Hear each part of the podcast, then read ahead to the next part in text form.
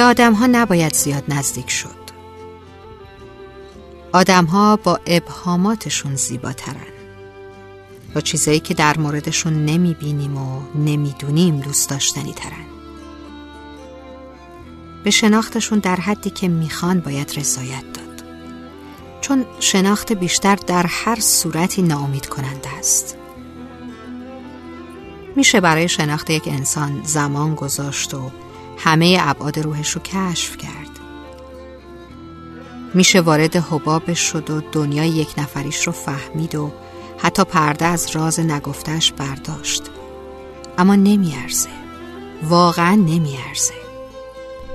چنین موقعیتی هرگز به خراب شدن تصویر و تصور زیبایی که از او در ذهنمون ساختیم نمیارزه. حد و مرز آدم ها رو باید رعایت کرد. از هر رابطه ای و از هر نوعش که باشه. آخه می‌دونید انسان ها از دور زیباترند.